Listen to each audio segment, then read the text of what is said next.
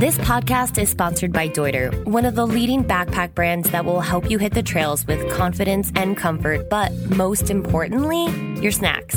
Deuter has a history of first ascents and alpine routes. Their head of product development even climbed Everest once in jeans. Hashtag not fake news.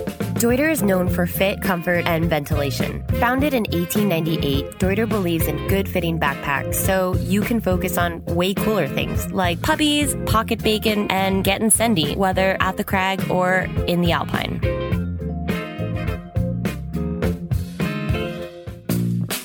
We're working with BetterHelp to connect you to licensed therapists. They'll match you with the perfect therapist for a fraction of the cost of traditional therapy. You know who goes to therapy? Prince Harry, Emma Stone, Jenny Slate, Kesha. Therapy is beautiful. Everyone should go to therapy. Go to betterhelp.com slash climbing to sign up and receive one free week. It helps support the show and it helps support you.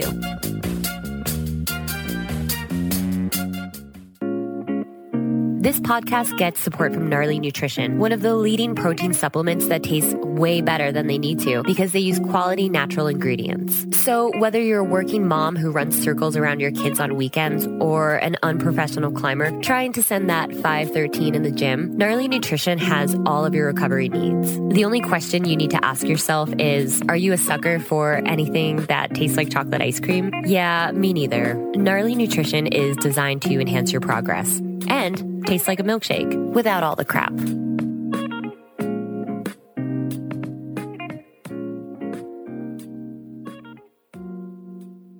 Today we're going to talk about allez. Allez means come on in a way or to encourage. Okay, we are done with the simple and normal uses of allez. Now let's cut to the chase.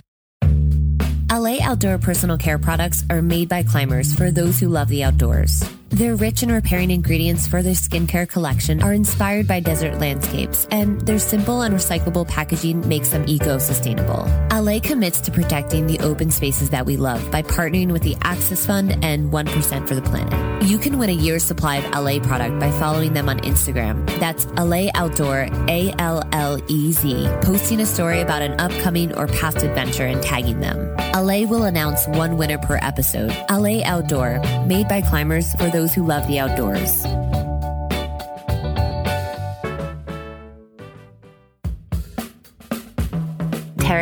Made by women for women, is redefining the standard with sizing. The Tora Basewear top is their swim friendly sports bra that's designed for outdoor adventure. So you can hike, sweat, and climb to the summit in comfort. You can even wear it camping for days on end. It just about never gets gross. Trust me, I have tried. You can take 10% off with code for the love of climbing and show your support for the show. Go ahead and throw out your other sports bras because Basewear is the only top you'll pack. Feel naked, go anywhere, look great.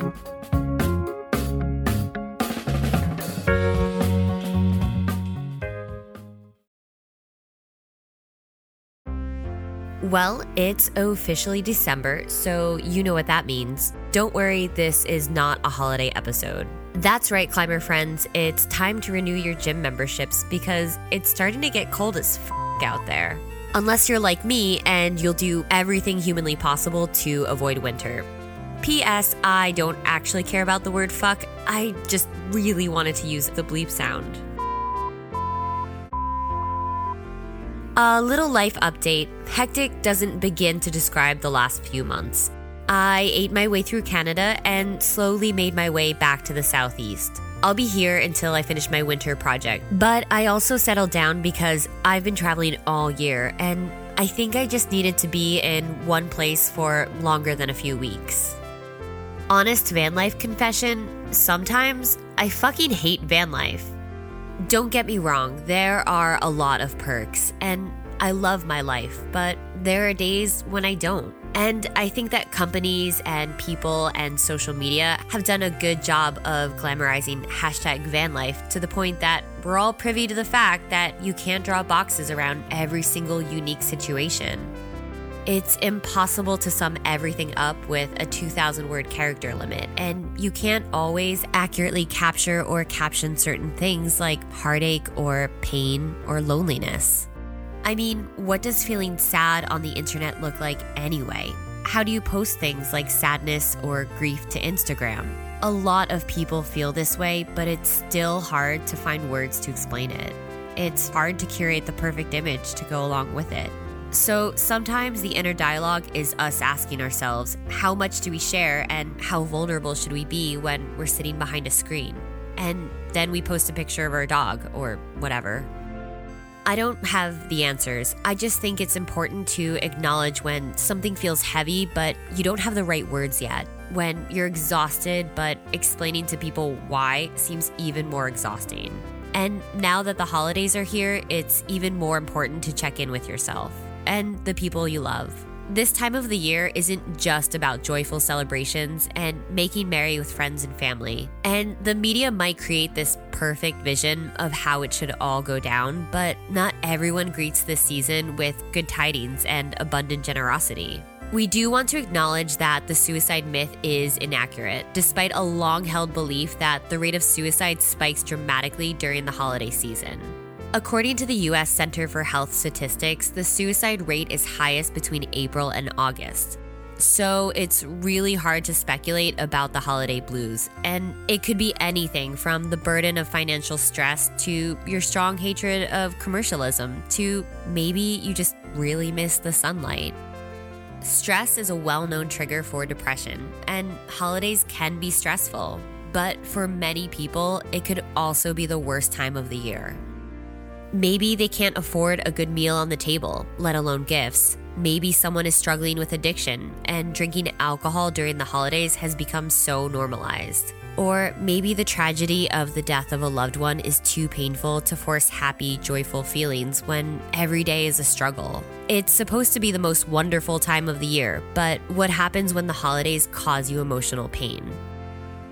If you know someone who might be feeling feelings during the season, check in with them.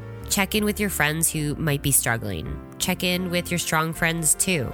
It could be something as simple as asking them how they're doing, and listening to what they're going through is really powerful. And if it's you, remember to acknowledge how you feel. It's okay if you don't feel like celebrating. And reach out if you need to. The holidays don't mean that you have to pretend you're over here making everything all magical and shit.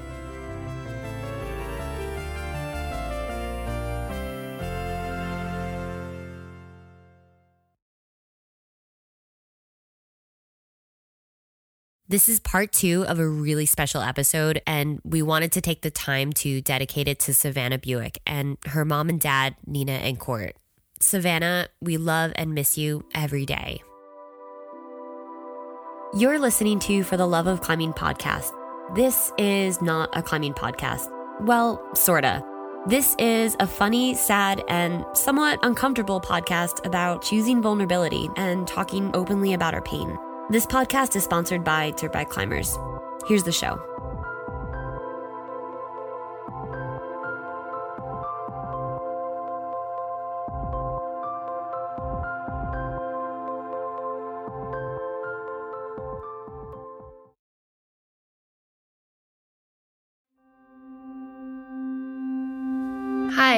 My name is Chelsea Rude, and I considered Savannah Buik to be a little sister to me. I first met her one summer in Atlanta, Georgia, while coaching a pre nationals training camp, as I was one of the U.S. team coaches at the time. Savannah really stood out to me as this spunky soul who was actually really wise beyond her years. At the time, I didn't know her, but she did open up and let me know that she was really struggling. She didn't really let me know what she was struggling with, but I could see it in her eyes. She definitely was going through some stuff. That training camp was only about a week or two, and then I flew home back to Colorado. Savannah, after that, continued to stay in touch with me, and this was something that was really unique compared to all of the other athletes that I've ever coached, especially in the training camp since. Savannah would reach out to me and just say, Hey, how's it going? What's up? And I would respond and just see how she's doing. And, you know, it was just very short and sweet, and that was it. But she continued to do this not just the first couple weeks post camp, but for years. I knew that she had moved from Atlanta to Chicago with her parents. For a while, didn't hear from her at that point, but she reached out again and again. It was the summer of 2017 that she reached out to me and was like, Hey girl, guess what? I nailed an internship with the American Alpine Club. And I was super excited to tell her that at that time I was working at the AAC. And I was super excited to be spending some more days with her while she was here in Colorado. And that's kind of just how it began. Um, she came out to Colorado. She was renting a house in Denver, but really wanted to be in Boulder. And I wasn't home very much. So I was like, you know what? You can stay at my place. You can stay in my room. Make yourself at home. Wear, use whatever you want to do. Go for it, sister. And she'd come to work and she'd be wearing some of my hoodies or some of my jewelry and was just so happy to be in Colorado that summer. She was queen of taking selfies with my dog Puma, where her face and Puma's face were having the same expression. I'm looking at one right now where both of their mouths are open and both of their eyes are closed, and they just look like they're in total bliss. And it's not just one photo, it's probably about five photos where they are totally mimicking each other. I can't even get Puma to look at the camera and take a selfie with me. Savannah and I climbed together that summer, and she took me to Vedauwoo for the first time. And I watched her trad climb these things that honestly I was too scared to try. And she was just giving it her all, and it was really inspiring for me to watch. I was always inspired by her climbing, but I really was inspired by the woman who she had inside of her. Her wisdom, which was well beyond her actual years, and just her commitment to being herself, to keeping a smile on her face and reaching out to everybody and um, we would have these long car conversations on the way to Vedauwoo, on the way home, on the way to Rifle about life, about her struggles, about where she was at in that moment, about boys and climbing and what her dreams were, and like how excited she was to almost be done with college and to be able to spread her wings. That summer that she was with me was her first summer away from home, and she rocked it way better than I did my first summer on my own.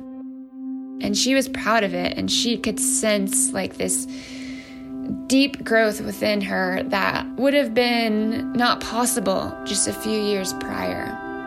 And she was really proud of herself. And we were driving down the road one day, Puma's in her lap and she just looks over at me and she starts talking about eating disorder and how she wanted to make it her life's mission to spread the word about eating disorder and make it more normal to talk about so that more people could feel comfortable bringing up the subject and just asking for help. It's not just whether the person who's struggling with it is strong but it's also creating space in society where it is actually safe to talk about and you're not going to get looked at weird and people aren't going to get disappointed in you. Instead, they're just actually going to support you and hold your hand and help you through that path. And she really wanted to do that, not just outside of the climbing world, but especially in the climbing world as well, where unfortunately eating disorder runs rampant and it's not easily talked about. There are a lot of coaches that feel uncomfortable around the subject or might not even really understand or see that it is an actual problem. And um, I was really proud of her for looking forward and wanting to make a difference in that way. When I got the news that Savannah had passed away. I was at my grandmother's house and I was in bed and I got a text message. And that text message said, Savannah died today in a climbing accident, and I know you guys were really close, and I thought you should know. And I can't even describe the confusion and pain that I felt because I had began to consider her a little sister to me during the summer that she was in Colorado with me. When it was time for her to go back to Chicago for school, I was sad. But I wanted to stay in touch and help her on her next journey. So she packed up her car with a bunch of clothes of mine, my first pots and pans that I had when I first moved out, and was just like, Here you go, little sister. Like, go rock your last semester of school and then we'll like continuing adventuring from there.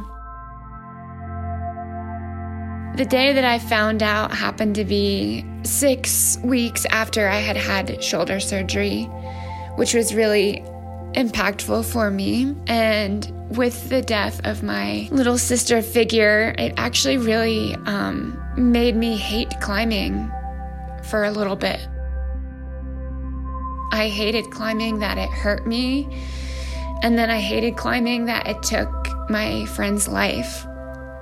And um, still am working my way through that grief of loss. But you can't have these really great, fabulous times and be vulnerable and open up to accepting people and loving people without the complete opposite feelings as well the feelings of loss, and everything balances each other out. And Savannah was just a beautiful soul who really inspired me to actually step more on my feet. I know that it is the mission of her family and a lot of her friends to continue her personal mission statement to normalize eating disorder so that it can help others recover.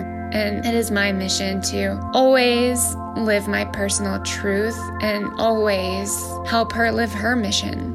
And um, Savannah Buik she told me one day that she had hoped to be able to make a big difference and reach many people. And I don't think that at the time she really realized how many people she had actually already touched when she passed.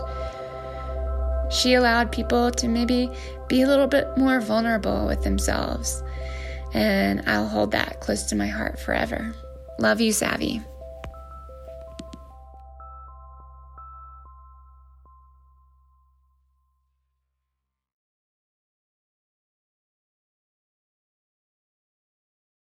I'll start with the beginning of the day.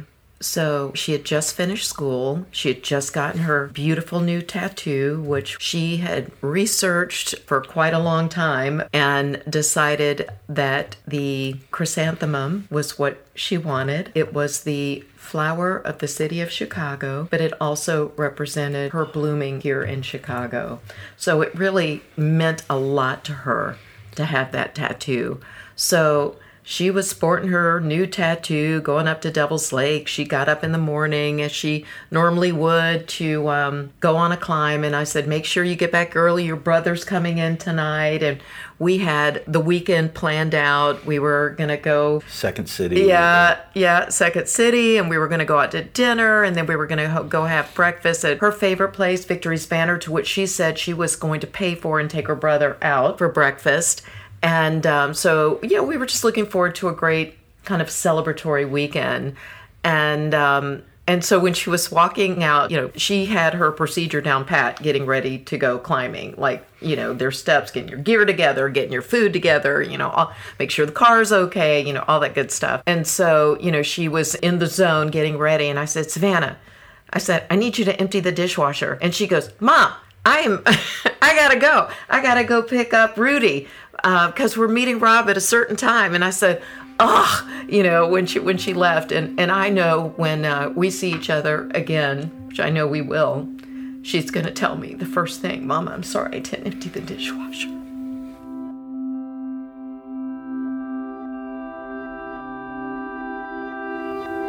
So that was the morning.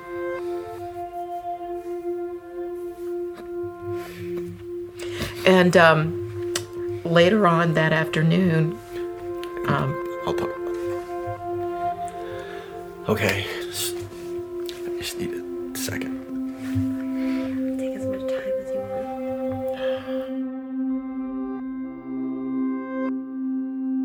I'm okay. Okay. Um, so I really don't talk about this. This is the hard part. Okay. So, and I, I haven't talked about this much because it's not something.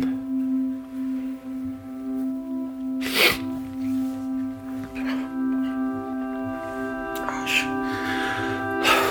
It's not something any parent should ever have to go through.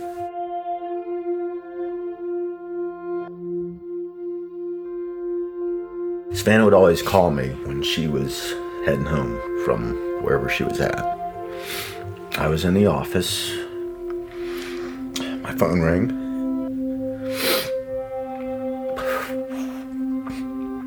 It was from Savannah.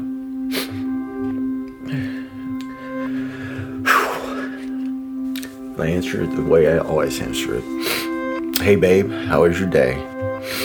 And the voice on the other side of the phone was not Savannah, but it was a male voice. And as a parent, your mind immediately goes to a bad place.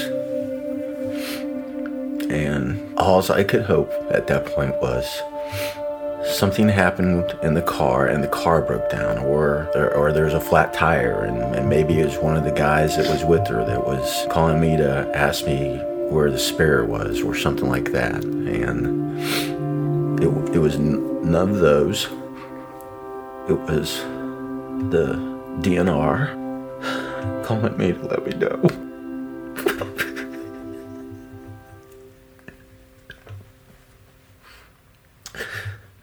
something awful has happened. I was like, is she okay? He said, I'm sorry, but no, she's not. So naturally, you know, you're st- you're stunned. I dropped. I just shut down my desktop and I got up and I left and you, you have all kinds of thoughts going through your head at that time. This this can't be real. Um, um, not not us, not Savannah. And my first thought was just to make sure I got home as fast as I could.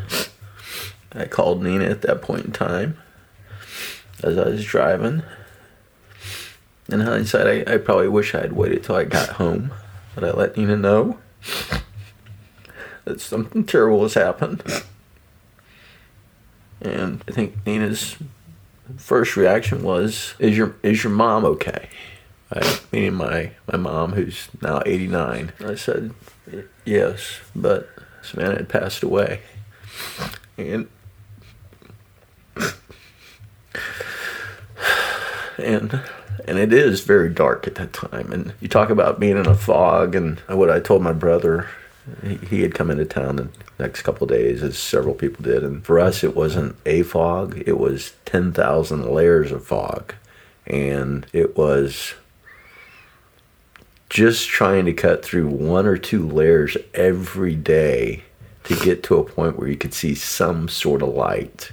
And I'll never forget lying in bed that night and just, I didn't sleep one wink and just going through your mind like how and why and, and it, you just questioned everything. The, the hard part was the young climbers that she was with that day called, right? And having to drive her car back, but then having to meet the two of them out in front of our house. And it, it was just as gut wrenching of a day as you could possibly imagine. And just, it was in a flash. And you always think that it's somebody else and it's boy, I would hate to be those parents, right? I'd hate to be that person, right? And then when it happens to you, it's like, oh my gosh, you, you can't even fathom just how bad it is and how emotional it is and how devastating it is. And it just puts you in a position where you almost don't care at that point what happens to you. You know, like there were moments when I was like, well, you know what? The worst thing that could ever happen in my life happened. And, and, it was never a thought of doing something harmful to myself or anything like that, but it was certainly a thought of, well, I can go out and I can do whatever I want now from the standpoint of I'll walk down the street in the middle of Chicago at three in the morning because you know what? What's the worst that could happen to me? It already happened. And so that's, for me, how that day played out, and I'll never forget it. And I I don't talk about the phone call. This is probably the first time I've really talked about it because it's it's hard. Very hard.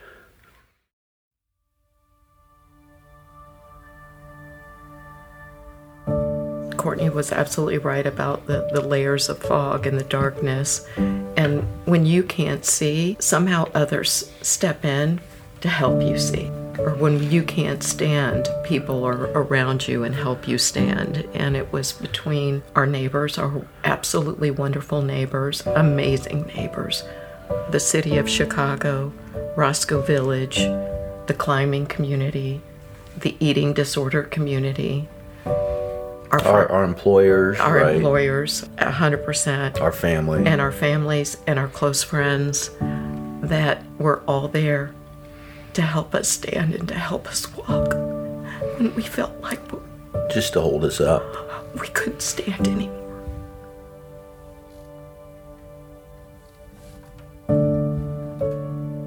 Those were in the in the early months, and I describe the early months as predictable. You wake up, and the first however many weeks there was no sleeping, we'd get up and we'd cry. The times that you do fall asleep, you wake up, and for that brief second, you think that it was a dream. It was a horrible dream. And then when you realize that it wasn't, you get back into that really dark place again. But it was predictable. And I knew that we would wake up being sad and go to bed being sad. I mean, really, really sad. And, um, and then that begins to transition to something that I think was even worse, which was the unpredictable which is when you try to go through the motions of going back to work and somebody says something or you see something on TV, or in my case, it was being on a plane and seeing a child that reminded me of Savannah. Just started sobbing and I couldn't stop. And then people ask you, What's wrong? Are you okay? And, you know, and you can't explain it and you just spiral from there. And it still happens to this day. It's very unpredictable and it's hard and it'll be that way. Um, on the flip side, there have been some amazing things that have happened, like all the trees that were planted from the requests that Savannah made of me on the balcony one day. And that ended up going in a newspaper and it went viral, and there were trees planted everywhere in this community behind First Ascent uh, including up at Devil's Lake, and from places from Nigeria to Dubai to the Scottish Highlands, or all the way across the country, people would send us photographs of the trees for Savvy.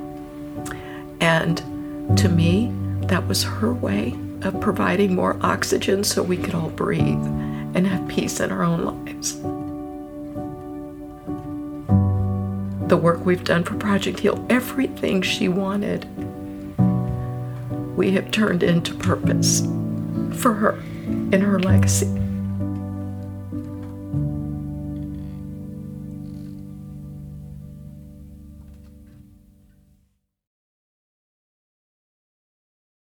Also want to call out our gratitude to Dan Bartz, who's one of the owners of First Ascent, who has really been by our side and have had now two climathons in honor of Savvy and um, we continue to stay involved in that and support the American Alpine Club and other causes that were important to her, like Project Heal. But aside from all of that, Dan has been just a really good friend to us.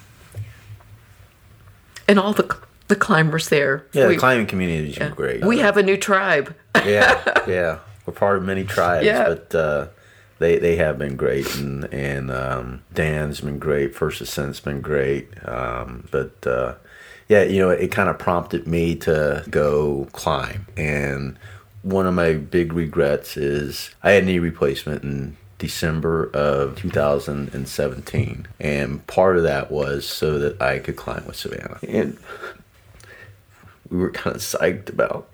It was going to be me and her and Liam at some point, and it was going to allow me to go to the climbing gym with her. And, uh, you know, I was just getting towards the end of physical therapy, which, you know, after you have knee replacement is a long time. And it was right towards the end of that that Savannah passed. And, and so I never got to do that.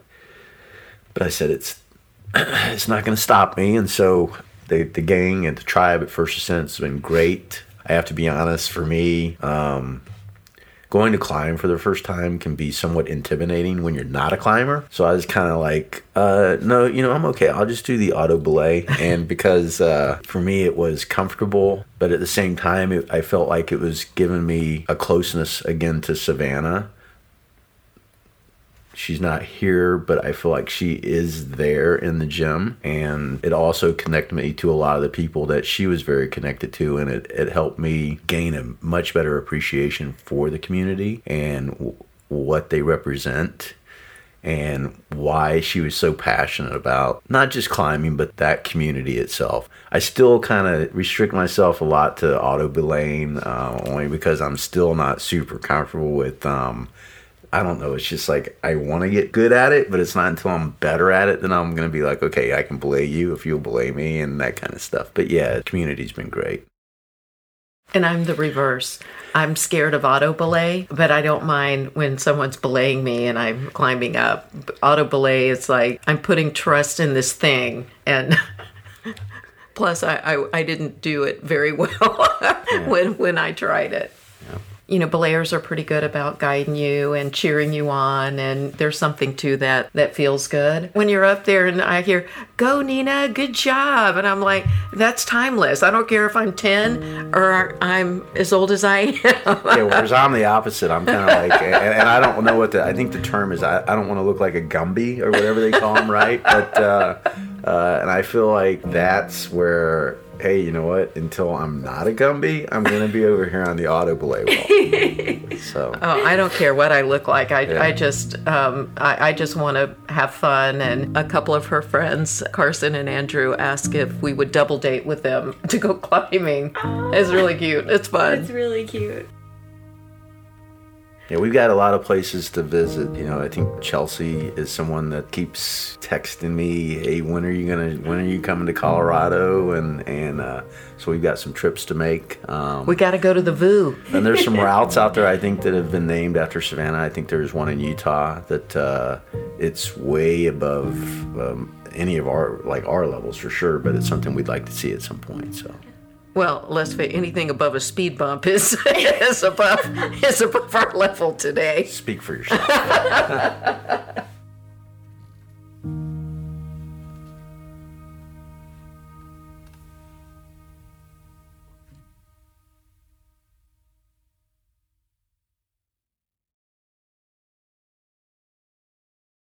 Well, we're still freshman grievers, but um, I will say that I, I realize you can also grieve the loss of a, a relationship. You can grieve the loss of a job. You know, there's lots of things that you can grieve over, and it's kind of interesting and it seems like a dichotomy, but while you are kind of retracting in your grief, you have to lean into the process, if that makes any sense you want to stay away, but you have to lean in and do your own work to work through and allow the process to happen and not run from it because you have to go through all the sleepless nights crying, you have to go through the anger, you have to go through the questioning of things, you have to go through all of that to get to the other side.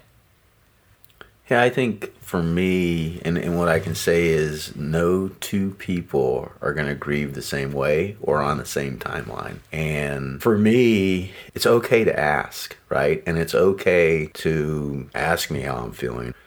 you know, I, I'm not running away from the topic. And sometimes it may be if I want to talk about it, it's because I trust you or I feel open enough with you, right? And I think all of us can take a little of something from Savannah. And I think one of the things I've taken is I am going to talk about Savannah. I am going to be open about how I'm feeling with regards to the grieving process. And I think people are really afraid at times to approach you, or even things I noticed was as simple as looking you in the eye. And one of the things that we're very fortunate for and, and talked to our neighbors about was hey, look, we don't want to be that couple on the street, right? That everyone kind of walks across the street when they get to your house and passes your house and then comes back to your sidewalk after they get past your house.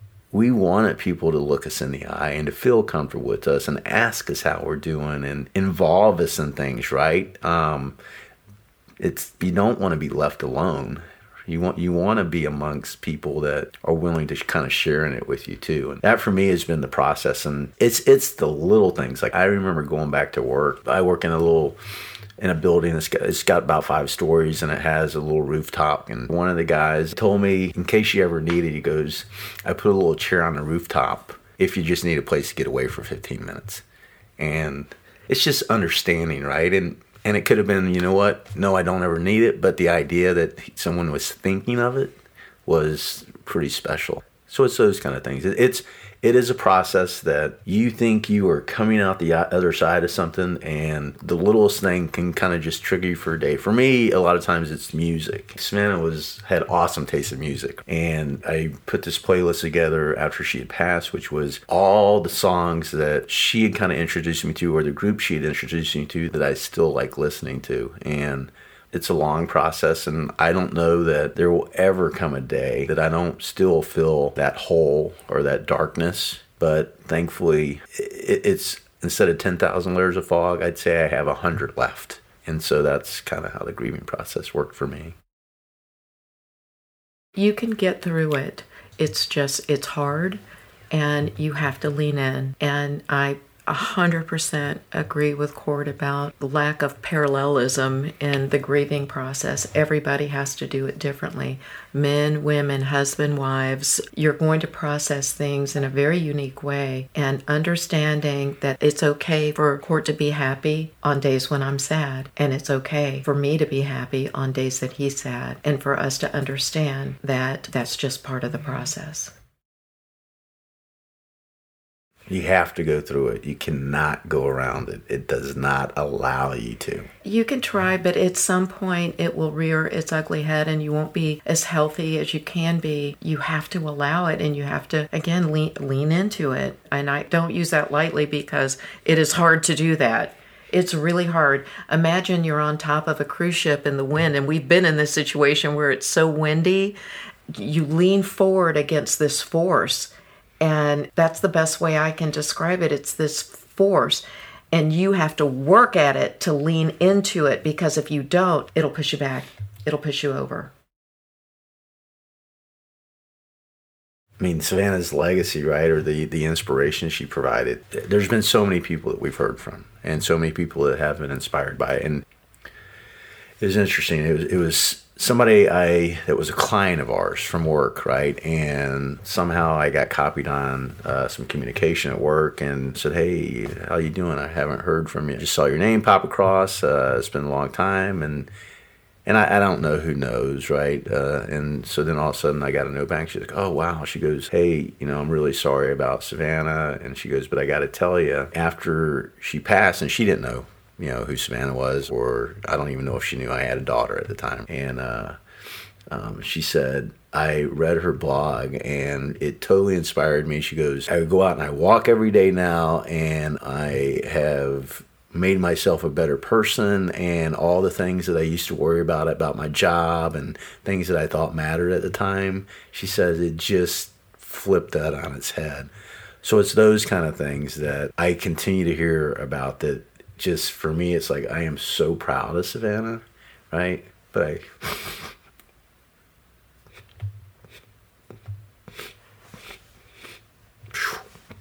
she she gave but us I a miss lifetime. her so much, and and that's uh, that's the part for me that I still struggle with is um, just the idea that she's not here and uh, that she was just getting started, you know? And the things that I will think about for the rest of my life is, you know, on her 30th birthday, it'll be like, gee, I wonder what Savannah would have been doing now, what her job would have been, what what kind of activities she would have been involved in, and and I think about on her 50th birthday and all those kind of things. And uh, for me, that's the stuff that you know I'm really gonna miss.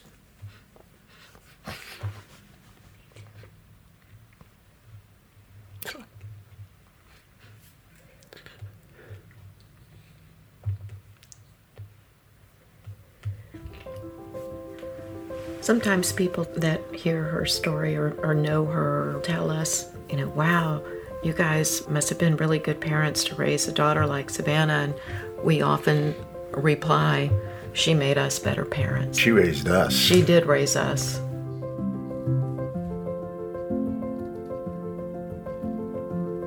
To Nina and Court, I know we've talked a few times, but I cannot help but keep saying how amazing a person Savannah was. When we talk about an open and welcoming climbing community in Chicago, I can't help but think of Savannah. She embraced everyone, no matter who or what the situation entailed. She had such a positive energy about her that was infectious. One memory I have is of a trip where she really, really wanted to go to a specific crag, and I wasn't sure if I was up for it. Her smile and exuberance easily won me over, and we both struggled on climbs that day. She just said, It's hard, would smile, and just really enjoyed and embraced the climbs for what they were.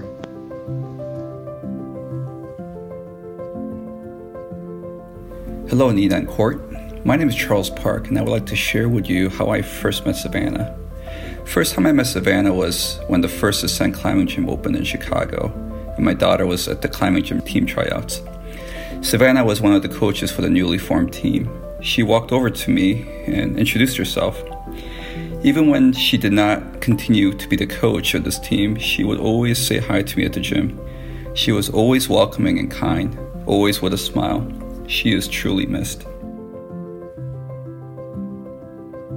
There were so many incredible things about Savannah, but I think the one that stuck with me the most is how she would constantly reach out to friends and family just to check in and see how they were doing. Even if I hadn't seen her for months, she would text me out of the blue and ask how my week was going at school or how my recent trip was.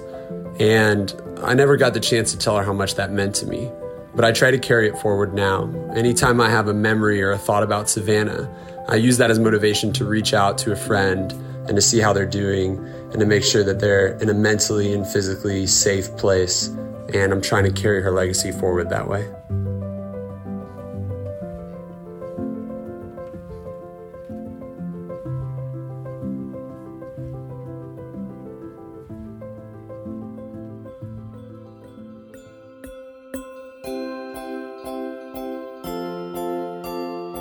What I loved most is when she was stoked about something, like meeting Lynn Hill for the first time.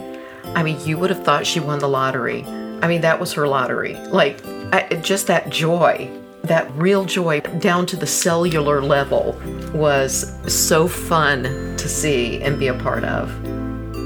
And um, in that respect, it really helped you see what joy really is right? That sometimes it's those human moments, and she had that, the human gift.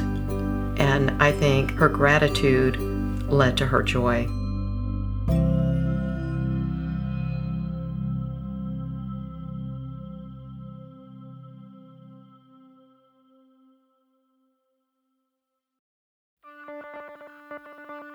Even though I still have no idea what I'm doing, things are happening. And if you'd like to help out and support this podcast, please check out patreon.com. That's P A T R E O N, where you can sponsor us for as little as $1 per episode. It really helps keep this podcast going, and I'm so grateful for all of your help. Special shout out to Cameron McAlpine because he makes this thing sound good.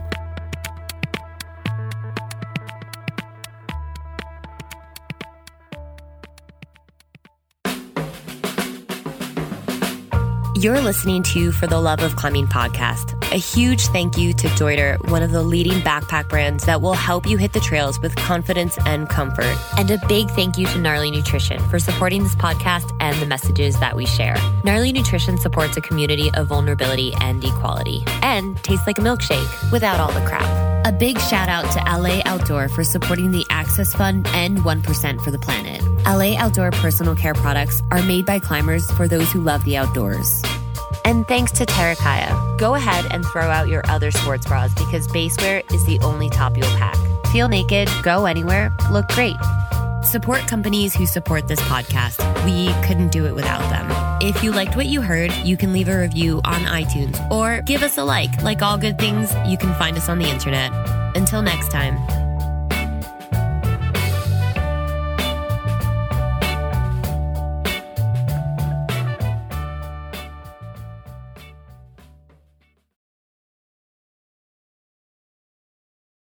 Please come back and bring Shooter with you. Yeah, it's been nice having you here. Yeah. And uh, I, I honestly, I don't know that I could ever live your lifestyle. um, I, I said something to Nina this morning about like, hey, you want to get one of those little vans that uh, Kathy's got? just and just uh, sell everything.